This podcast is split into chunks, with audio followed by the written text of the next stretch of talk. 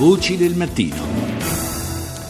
Adesso parliamo invece dell'Italia e facciamo un salto indietro nel tempo perché siamo al 22 aprile del 1999 a Favara, in provincia di Agrigento. La mafia uccise il piccolo Stefano Pompeo, una vita spezzata a soli 11 anni. Il 7 maggio prossimo avrebbe compiuto 30 anni. Sono tanti i bambini che si sono trovati al centro della violenza mafiosa, ma nel corso della storia si è cementata la leggenda che la mafia non uccide i bambini. Perché ci siamo chiesti? Rita Pedizzi, meglio, lo ha chiesto a Fernando Asaro, che oggi procuratore capo a Gela, che ha svolto il dibattimento per l'uccisione del piccolo Giuseppe Di Matteo, figlio dodicenne del pentito Santino Di Matteo, che fu sequestrato, lo ricordiamo, il 23 novembre del 1993 e ucciso poi nel gennaio del 1996. Conveniva alle organizzazioni mafiose di epoca tradizionale creare questa sorta di mito di mafia che non interviene in danno di bambini, non interviene in danno di donne e di anziani sostanzialmente. In realtà è un falso mito creato all'interno dell'organizzazione mafiosa perché l'organizzazione mafiosa da sempre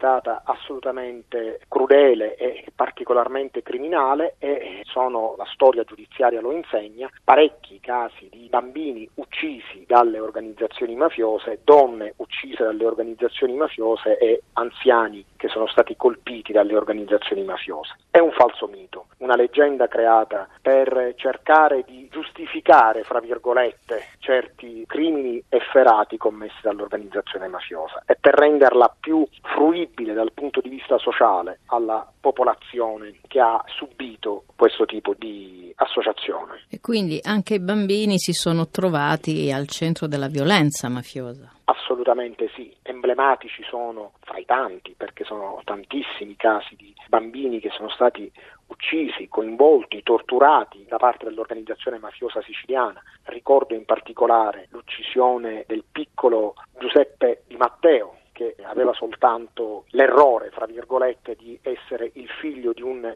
collaboratore di giustizia. Questo ragazzino, non dimentichiamo mai, che è stato per due anni abbondanti a girovagare condizioni davvero disumane in vari territori siciliani, segregato dall'organizzazione mafiosa, soltanto perché si cercava di convincere il padre a non collaborare. Ha passato i suoi compleanni con i suoi aguzzini fino a quando poi è stato ucciso perché è intervenuta l'11 gennaio del 96 una sentenza di condanna definitiva che riconosceva la piena attendibilità della collaborazione del padre ai danni di Brusca Giovanni e Brusca Giovanni ha deciso insieme ad altri mandanti di uccidere il bambino. Uccide più la mafia o l'indifferenza? La mafia uccide, quindi partiamo dal presupposto che la mafia uccide e questo è il primo punto. L'indifferenza è quel fattore sociale che interviene dopo l'uccisione. L'indifferenza rende invisibili determinati luoghi, persone anche, che non vengono neanche più menzionate spesso. L'opera meritoria di Don Ciotti è quella di recuperare la memoria di persone che sono veramente morte quali vittime della mafia e che nessuno ricorda più, così come passare da certi luoghi dove sono avvenuti efferati crimini, luoghi dimenticati e neanche più ci si sofferma per leggere la lapide, spesso oscurata da ambulanti che vendono la loro merce. Tanti sono i casi a Palermo, anche in altri luoghi. Palermo purtroppo ha dei tristi primati in questo, dove sono avvenuti dalla fine degli anni 70 per tutti gli anni 80 fino al 92, ma anche oltre, perché ricordiamo che Don Pino Puglisi è stato ucciso il 15 settembre del 93. Sono anni in cui è avvenuta una vera e propria guerra civile culminata con i fatti del 92 e proseguita con l'uccisione di Don Pino Puglisi. Ma prima del 92 ci sono anni in cui Palermo, la Sicilia, l'Italia ha subito una gravissima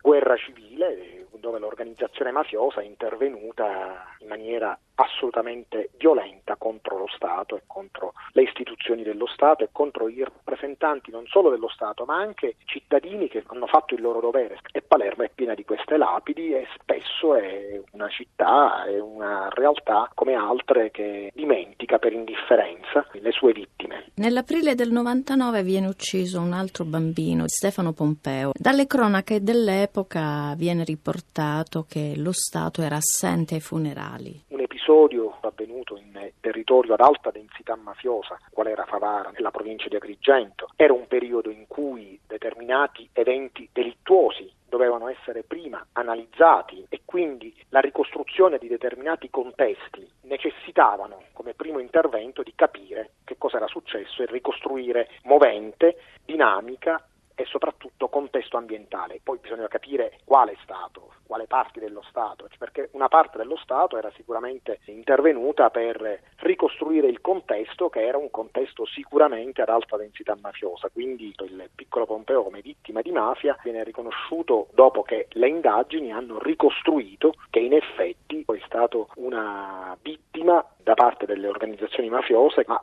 prima bisogna indagare e investigare per capire che cosa è successo e il riconoscimento è sempre postumo rispetto all'episodio delittuoso.